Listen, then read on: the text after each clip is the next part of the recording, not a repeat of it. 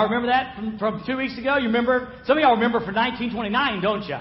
Oh yeah, I was at that football game. I remember. Yeah, it was January 1st, 1929, and uh, California and Georgia Tech were playing in the Rose Bowl, and Roy Riegels went the wrong way. He ran like 62 yards the wrong way, and that's what he's infinitely famous for. But I want to read to you what some of the things were said that day and later on uh, about Roy Riegels. Um, the the opposing coach, the coach of Georgia Tech, said this: He's running the wrong way. Let's see how far he can go. And I would imagine the opposing coach saying that. And you know, in failure, your, your opposition, your enemies, those that oppose you, will say, That's great. Just keep right on failing, going as far as you can go. And then the announcer that day said this What am I seeing? What's wrong with me? Am I crazy? Am I crazy? Am I crazy? He just could not believe what his eyes were seeing. And frankly, sometimes when we're in the midst of failure, we don't see it. Those around you are going, What am I seeing? Am I crazy? Am I crazy? Am I crazy? Because people can't believe how we often just bask in our own failures. Now, here's what Roy said. Roy Riegels said this to the coach Coach, I can't do it. I've earned you. I've earned myself. I've earned the University of California. I couldn't face that crowd to save my life. Even though it was halftime, to Roy, it was game over. He cannot ever imagine going back on the football field. But I want to read to you what his incredible coach said to him that day. Roy, get up and go back out there. The game is only half over. Amen? The game is on. And I don't know, I want to talk about today, I want to talk on a individual level, I want to talk on a church level, I want to talk on a, a, a government, community, state level. And I, I want to tell you this. We all have had failures. We know this. Our country's experiencing some failures in some pretty big areas in our life right now. But I want you to know something. With God, as long as you're not dead, the game is only half over. And God's message to us today would be saying, get up, get back out there. The game is only half over. So if you'll take your copy of the Word of God today and turn to Jonah chapter 3. Jonah chapter 3. And, and the points today in the message actually give a great formula for what I'm trying to say. Now, because I've started using P words, the first one says, it begins with a changed preacher. Now, I want you to understand ongoing, though, that if you're a follower of Jesus Christ today, that point is not talking about a, a paid guy, holy man, if you will. It's talking about those who are called to follow Jesus Christ, and every one of us who have been called to follow Jesus Christ are, in a sense, a proclaimer, a preacher of what Jesus Christ could do. So, in Jonah chapter 3 and verse number 1, here's how it begins. Then the word of the Lord came to Jonah a second time. Then the word of the Lord came to Jonah a second time. Now remember the call came the first time? I want you, now he was a prophet, okay? His job was to proclaim. And so I want you to go to, to, to, to Nineveh. He said, no, I'm going to go to Tarshish. He got on a ship. He ran. Great storm. They threw him overboard. All right. I think again, either he had a near death experience or a death experience. The, the, giant fish comes along, sucks him up, spends three days and, and three nights in the belly of, of, of the fish, and then God causes the fish to spit him up on dry land. And so I want you to start with this. Are you ready? The guy that went to Nineveh was a changed man. The guy who went to Nineveh was a changed man. The guy who finally made it to Nineveh was a man that God had dramatically changed in great big ways. And here's what I want you to take home. You need to understand is that even though we fail, that God is a God of second chances. Now, we miss this. Now, come on now. Come on. We miss this.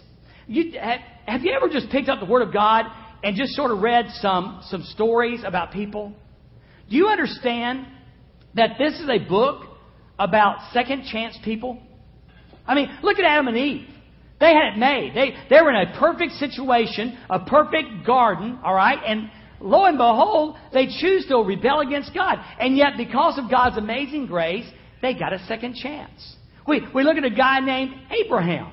Abraham was a pagan that God called, and lo and behold, he, I mean, he messes up multiple times. I mean, if you're a husband, you can really get this. I mean, if you're a wife, you can really understand it. You know, when he went to Egypt and told his wife, said, now listen, if they, if they think that you're my wife, they'll kill me so they can have you. Just say you're my sister. Not good for the marriage. Come on, not good for the marriage. And that wasn't all. I mean, he had multiple failures. How about Moses? I mean, Moses murdered a guy. And Moses had to spend 40 years in the backside of the desert just so God could use him for 40 years leading the people of God. And there's this guy named David, King David, David and Bathsheba. Not to mention David, who had Uriah the husband murdered so he could have Bathsheba. Remember him? I mean, it's uh, just take a moment, sometime, and read through the book. You're going to discover this: that there are no perfect people in the Bible besides Jesus Christ. They all had failures in their life. Who could forget the story of Peter?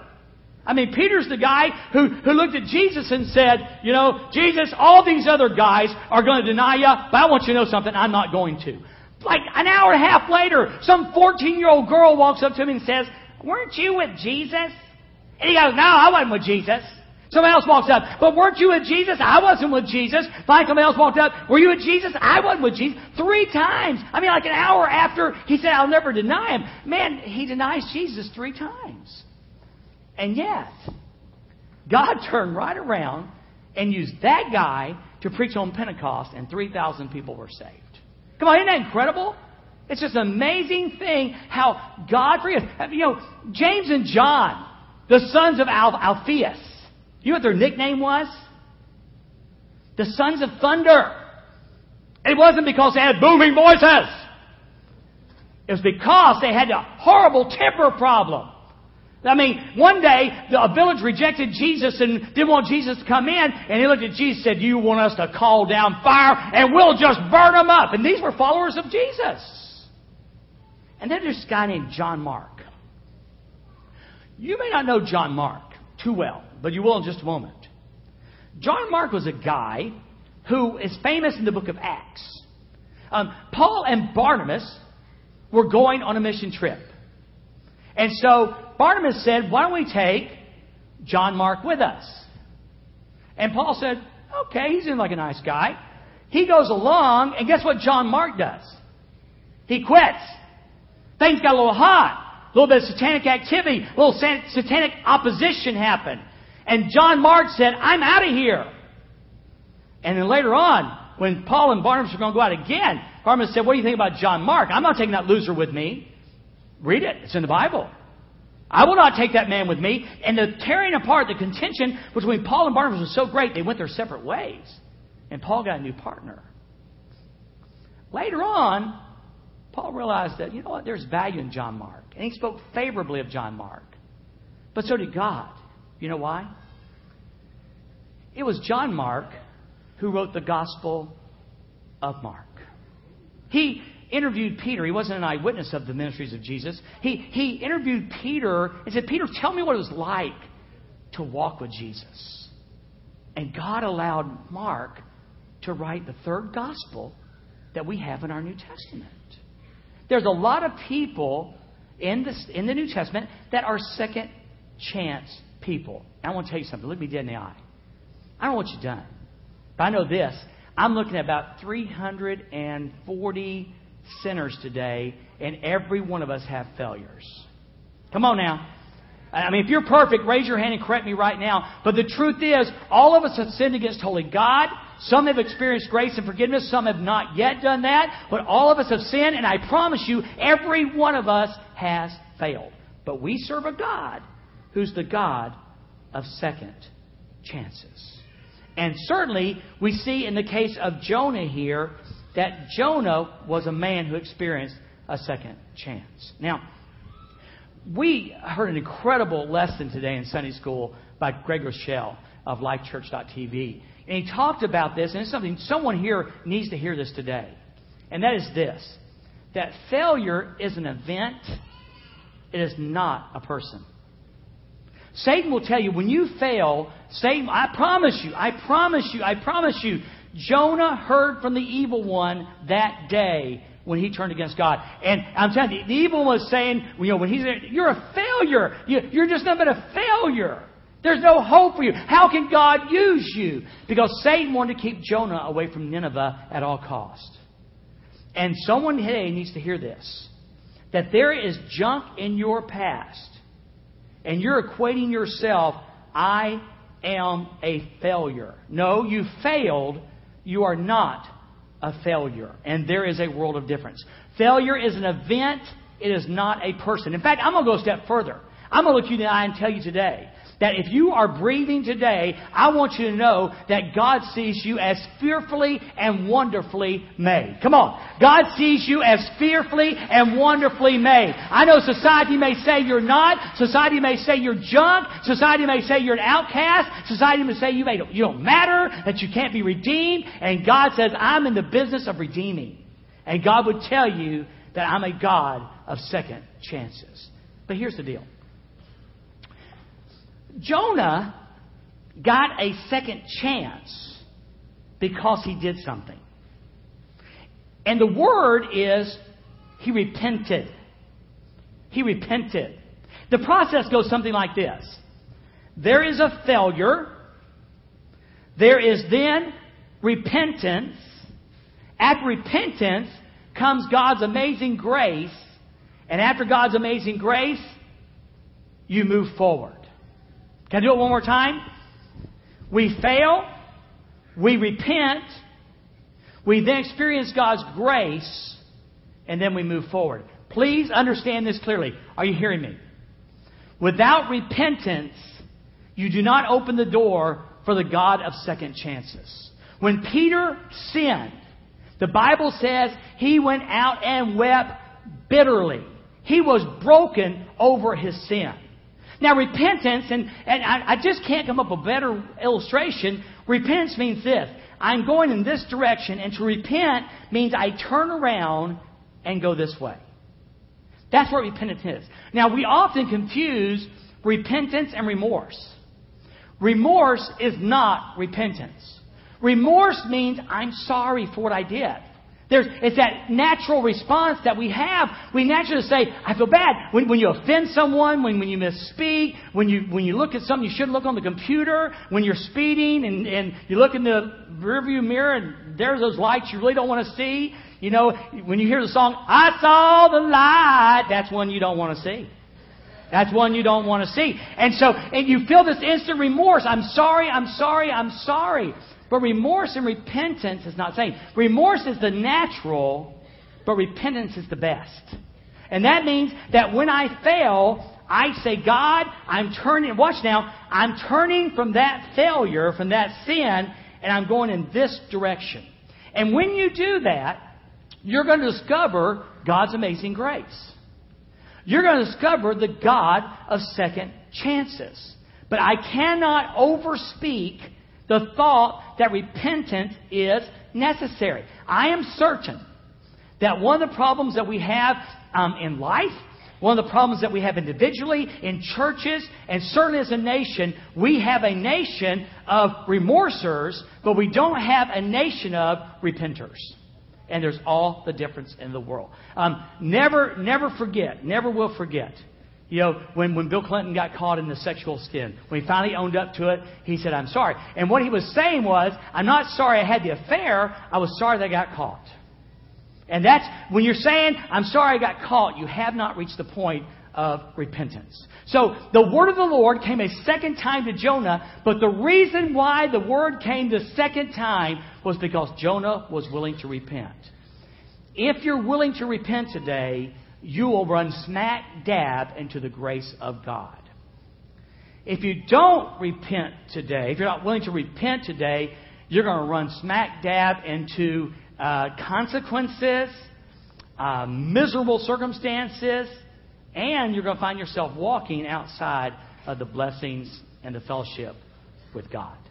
Okay? Now, here's what, verse 2, he says this Get up Go to the great city of Nineveh and preach the message I'll tell you. Have you ever wondered why God sent Jonah to Nineveh instead of um, um, if, if, if, if, if Assyria had a muddy okay, or, or Nineveh, why didn't God send him to Muddy? Because God knew the power of the cities. Did you hear the song we sang? He's the God of this city. Greater things have been done in this city. Have you figured out yet the power and influence that cities hold in America? Now, this is not a political statement, but let me make it. When Governor Quinn ran last time for governor, he won by a very narrow margin. And I think, you can correct me later, I think he carried, out of all the counties in Illinois, he carried five counties. It just so happens there's one downstate county, if I remember correctly, but all the other counties were Chicago. The power of the city is that the cities, to a large degree, will control the influence and the moral culture of America. If you ever want a reason why we should support North American missions, if you want to know why it's important that we send mission groups to our own cities, it's because the cities culturally impact our nation. So God sent Jonah not to Muddy, but to Nineveh, an exceedingly great city. Verse 3. So Jonah got up and went to Nineveh according to the Lord's command. Now Nineveh was exceedingly large and a three day walk. It took three days to see Nineveh, if you will. Alright? So this changed man, this changed preacher, now goes to the city of Nineveh. Now watch what happens. We see a changed people. Jonah set out on the first day of his walk in the city and proclaimed. Now, it's important to know, let me say it one more time because it's that important. The guy who showed up in Nineveh was a changed man. God uses changed people to change the world. Say it again. God uses changed people to change the world. If we want to see our culture change, then God is going to use changed people to do that. So he gets up and he goes to Nineveh and, and he preaches this message. And this message, well, let me read verse 5 to you. Here's the message. Here's what he proclaimed. In 40 days, Nineveh will be demolished. In 40 days, now we won't talk about the significance of the number 40 in the Bible, but it is very much a significant number. But what I want you to see is this.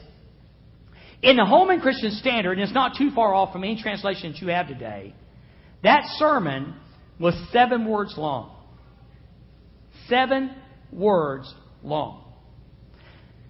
I think we all, and by the way, no comments from the peanut gallery about short sermons and long sermons.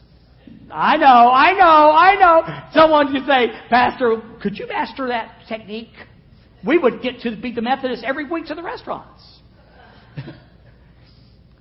Seven words long. And I want you to see something I'm going to say. Now I'm going to say at the end of this point is this. How is it that a seven word message could have the results we're fixing to hear about? And the reason is, is because it's not about the speaker, it's about God. The results we're fixing to see did not happen because of seven words spoken by a person. I mean, you know, it wasn't like Jonah got there and said, in 40 days. In 40 days. In 40 days. I'm telling you, it's in 40 days. You can mark it to the back. In 40 days. Now, God, God, God, God, God is going to destroy. And I do mean destroy. I mean annihilate. I'm talking about wiping out the city of Nineveh. And I do mean your city. No. See, it's not in the delivery. It's not if a person stands up and runs around or speaks loud or speaks soft. The reason the results happened was because it wasn't about the preacher, it was about God. The only part the preacher played was the fact that he had been changed by God. And changed people are used by God to change the world. So he preaches the seven words. And by the way, do you know something missing? Do you see and if you'll repent, I hope you'll repent. Please repent. No. It was a statement of judgment. There was not even an altar call. I mean, it would have gone something like this. They wouldn't have sang three hymns. They wouldn't have taken an offering. There would have been no special music. He got up and said, here's the message from God. In 40 days, Nineveh's going to be destroyed. Now go home. No, no altar call. But the power of God was so great on that man and the powerful message of God spoken clearly yielded these results. The men of Nineveh believed in God. No, no, no Southern gospel band, no rock band to preclude the preacher, preclude the preacher. None of that. Just God's word and the power of God on that resulted in the men of Nineveh believing in God. Let me tell you what they believed. They believed that God was going to destroy their city. That was the message. They, they didn't say, oh, God wouldn't do that. How could a loving God destroy our town? They didn't rationalize and say, but don't you understand we're Assyrians. We're not even Jews. We don't even worship this God. Let's turn to our God and see. None of that. The message was so clearly and powerfully spoken that they believed in God. Now, folks, there's power in that. Because God uses a changed man to change the world. And God wants to use His people today to change this world. But in order for that to happen, in order for us to be uh, used of God, we've got to be a changed people. In order to be a changed people, we've got people who, once again, who've got to give up on the I'm sorry God and turn from our sin and choose to walk a different way. And I honestly believe that when we do that, and by the way, it starts at Dorsville, it starts at First Baptist, it starts at Little Chapel, it starts at Bankston Fork, it starts at First Presbyterian, it starts at First Methodist. It's true for every church. When God's people start being changed by God, living changed lives, then we, God can reach out and use us to change our world. And I think you'd agree with me today that the world needs changing. The world needs changing. The Bible says that these folks proclaimed a fast. Now, that proves they definitely were not Baptists because we don't fast. My fast lasts usually from about 9 o'clock until 12. Breakfast and lunch in between there. They proclaimed a fast and dressed in sackcloth from the greatest of them to the least. Now, there's two things I want you to take home. Again, it's not you. If you're sitting there today, Dwayne, I can't teach a class. Dwayne, I can't sing in the choir. I can't bring special music. I can't do this. And I can't do, I can't share Christ. I can't be a witness. Um, I can't, I can't. Would you please hear me? With God, all things are possible. What you may not even be naturally talented to do, God can do through you. May I once again, I do this occasionally, may I once again point you to approximately a 14 year old virgin who God said, I want to use you to bear the Son of God. And that virgin said, How can these things be, seeing I have never known a man?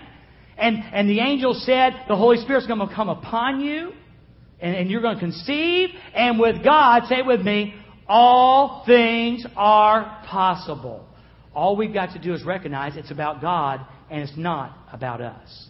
And one more time, God uses changed people to change the world.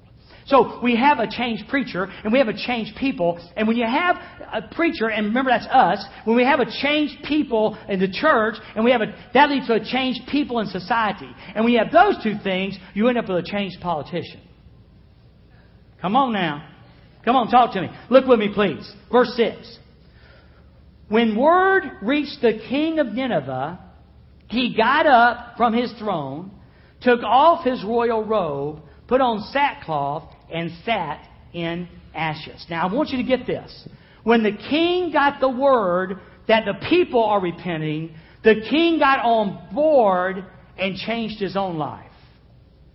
If there is a hope for this country, if there is a formula of revival for this country, this is it. If you're waiting on President Obama or whoever, if, if Mitt Romney's elected in, in November, if you're waiting for revival to start in the White House, you might be waiting a long time. But I'll tell you what I know. What I know is this. When revival breaks out in the church, revival is going to break out in society. And when revival breaks out in society, those elected officials, because they're elected by the people and for the people, are going to get the idea we better change what we're doing in America. But until God's people get on fire for God, until God's people are willing to put aside their own differences and their, their own beliefs and adopt the beliefs of God, it ain't going to happen. We got to get over our pettiness and our, and our own agendas and get on path with God and say, God, it's what you want for America that matters. And when the church gets on fire, we're going to start winning people to Jesus. And man, I tell you what, you get somebody one to Jesus, that first year or two, they're really fired up. You get them all fired up, I'm telling you, we can change the course of America. Do you believe that today? Do you believe it? But you might be saying, can I make a difference? And I shared with Brent Sunday night, or excuse me, Monday morning, he preached about the demon possessed man in Gadara. And I shared with him the rest of the story. How that man looked at Jesus and said, Can I come with you? He said, No, I want you to go back and tell your friends what, what you've done. The Bible says he preached in the ten cities. A chapter and a half later, Jesus shows back up in the land of Gadarenes. Instead of being run off they meet him at the shore with a man who's a deaf mute. And Jesus heals that man. And then about five verses later, it talks about Jesus healing, or Jesus feeding 4,000 men, plus women and children. How did that change occur? In a land that was Satan's stronghold, how was it? What happened? One man obeyed God. One man, when Jesus said, You go and preach and tell what God's done for you, he was foolish enough to believe that God could do something big through him. And just a chapter and a half later, when Jesus lands on the shore, he is greeted and miracles are done. And just a little further than that, Jesus feeds probably 7,000 people. Are you understanding that God can do it? We can't do it. We can't do it. We can't affect the change that's needed in America, but God can. But when we're changed, God can use changed people to change our world. I'm telling you, folks, if you haven't been shook up yet by the moral culture in America, and may I say this even stronger than the anti God culture in America, you better let this deal with Chick fil A rattle you to your core. When you have elected officials, such as the mayor of Boston and the mayor of Chicago, basically telling Chick fil A, because you don't believe in gay marriage, why don't you pack up and get out of our town? When you have elected officials saying you don't have free speech and you don't have freedom of religion, we're in trouble, folks. We're in trouble. Imagine the uproar if all of a sudden the mayor of Carbondale said to J.C. Penney, who, by the way, J.C. Penney has as their spokesperson the uh, what's her name, Ellen DeGeneres. That's their spokesperson.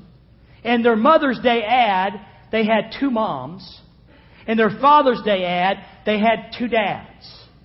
Imagine the mayor of Carbondale telling J.C. Penney, because of your position, then you need to be leaving Carbondale. Imagine the uproar. Well, where have we come when elected officials, because solely because Sam Cathy said, I'm a Christian now, I believe in same sex marriage, tells them to get out of town.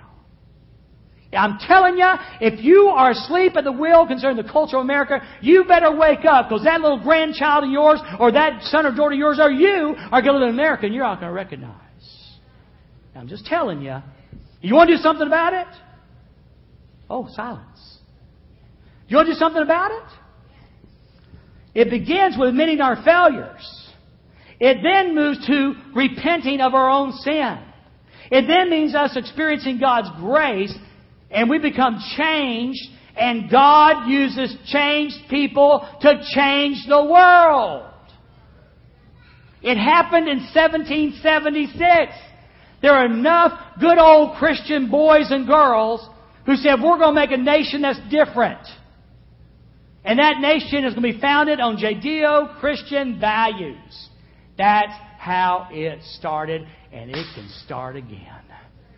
It can start again.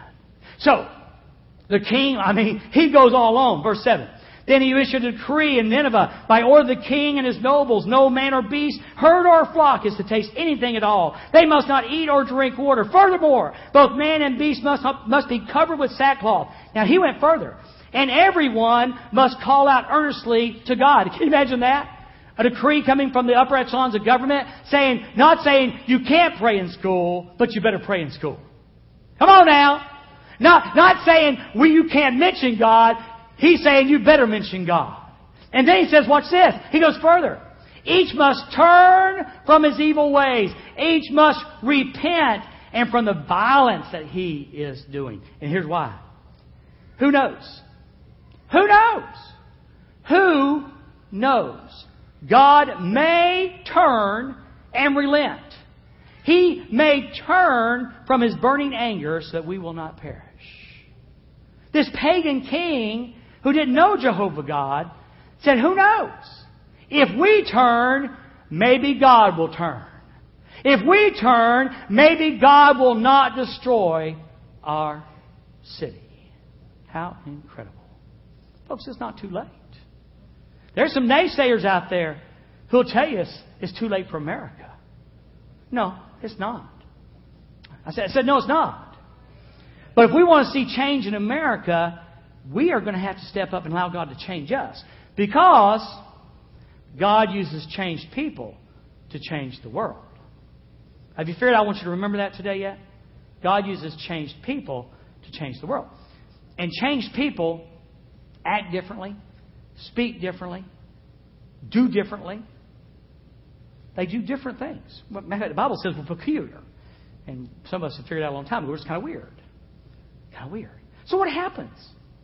We have a changed preacher who leads to a changed people, who leads to a changed politician, that leads to a changed plan. Sure enough, listen to this. God saw their actions. Now, by the way, you see that? Have you figured out something? Let me tell you something. God is not interested in unheartfelt words. God knows his actions, not sermons. Words are weak, actions are strong. God saw the evidence of their change by their actions. And uh, by the way, I don't think they just all of a sudden started going to church. I think the best way they knew how, they understood that involved more than worshiping this God in the sense of going to a building. It impacted the way they do business. Maybe that's why the, the king said, You must turn from the violence that you're doing. This is a very violent culture. Child sacrifice, murder was normal says you got to change, you got to turn from that. God saw their actions that they had turned from their evil ways, so God relented from the disaster he had threatened to do to them, and he did not do it. Incredible. There's been a lot of talk. Are these the last days? Is America under the judgment of God? I've even heard, is the drought that, that 75% of the nation is experiencing. Is all this tied together the judgment of God? I wouldn't be surprised, but I can't tell you I know that. And you would doubt it if I did. I'd just say, Dwayne, how do you know that?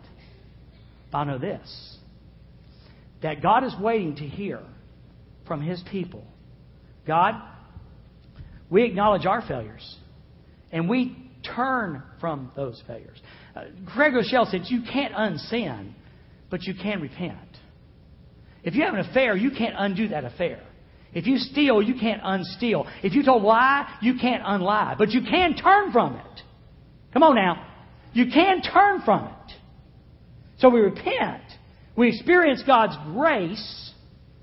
And then God just changes things. He just changed people to change the world.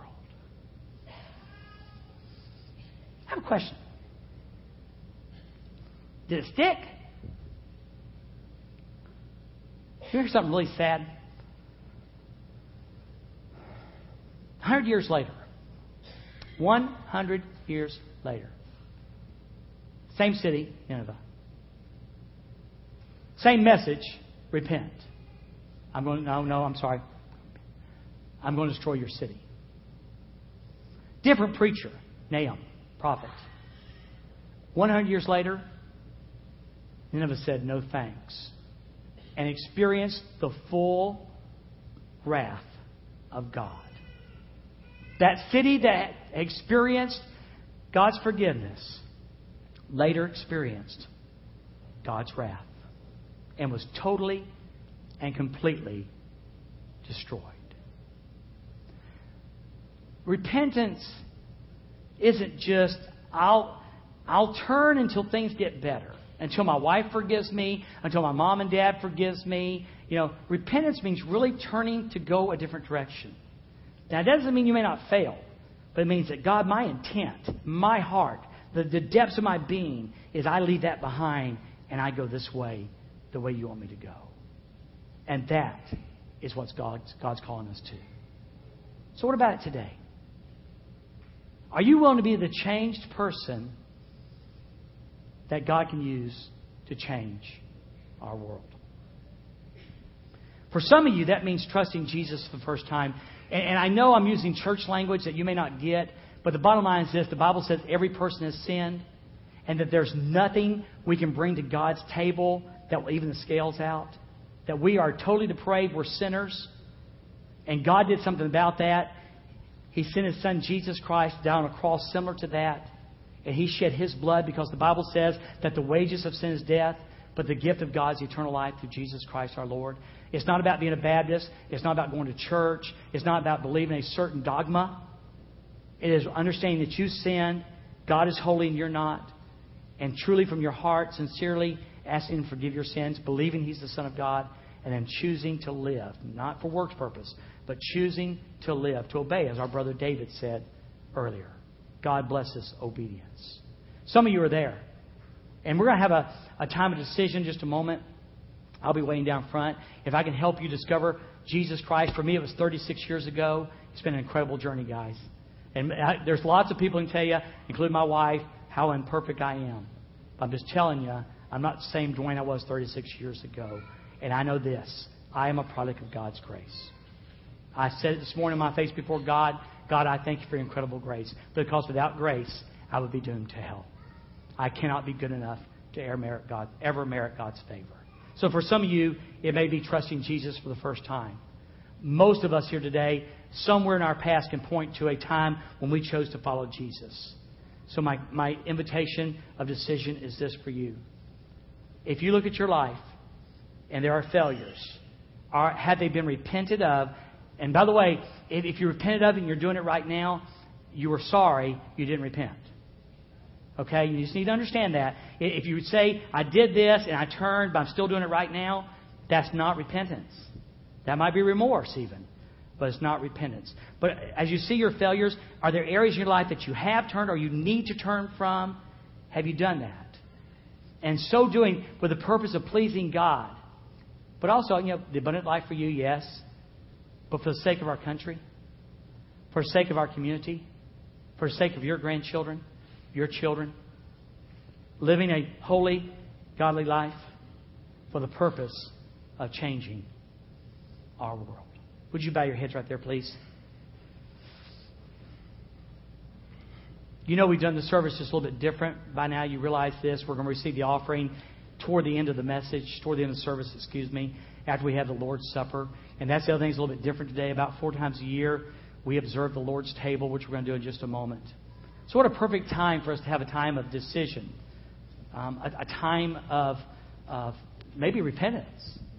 Repentance for the first time, trusting Jesus as Savior, or repentance today of some things that's going on in your life know are wrong. And please understand, I'm not talking about everybody. Everybody doesn't have atomic bombs in their life. But I keep going back to that list. How's your heart? How's your attitudes? How's your tongue? How's your ears? What are you watching? What are you saying? How are you living? Look at your life in those areas. And if you're normal today, you'll probably find some areas that you probably need to turn from, need to repent of. Business practices, integrity, huge character issues. Turn from that. Do business with God. Yes, it's the right thing to do. Yes, I do believe there'll be some benefit from it because I think your life is going to be better. But the bottom line is this I'm preaching this message for our culture because I truly believe God's shown me that as we, the people of God, will be a changed people, He can change our world. He is the God of the city, and there are greater things to be done in this city. Greater things to be done.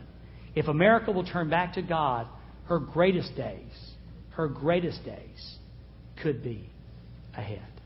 So, Father, thank you for the privilege of sharing right now your word. I pray, Father, that through the Holy Spirit, acknowledging, as you taught us through Jonah, it's not the speaker, it's not how he speaks, or how long or short the message is.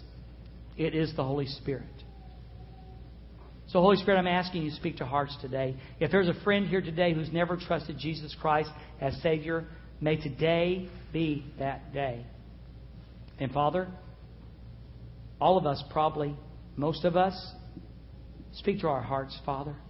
Show us areas where we need to turn from so we could be a really aggressively changed person, that we might be used to change our world, change our marriages, change our families, change our businesses, change everything around us through you. And I pray this, Jesus, in your precious name. Amen.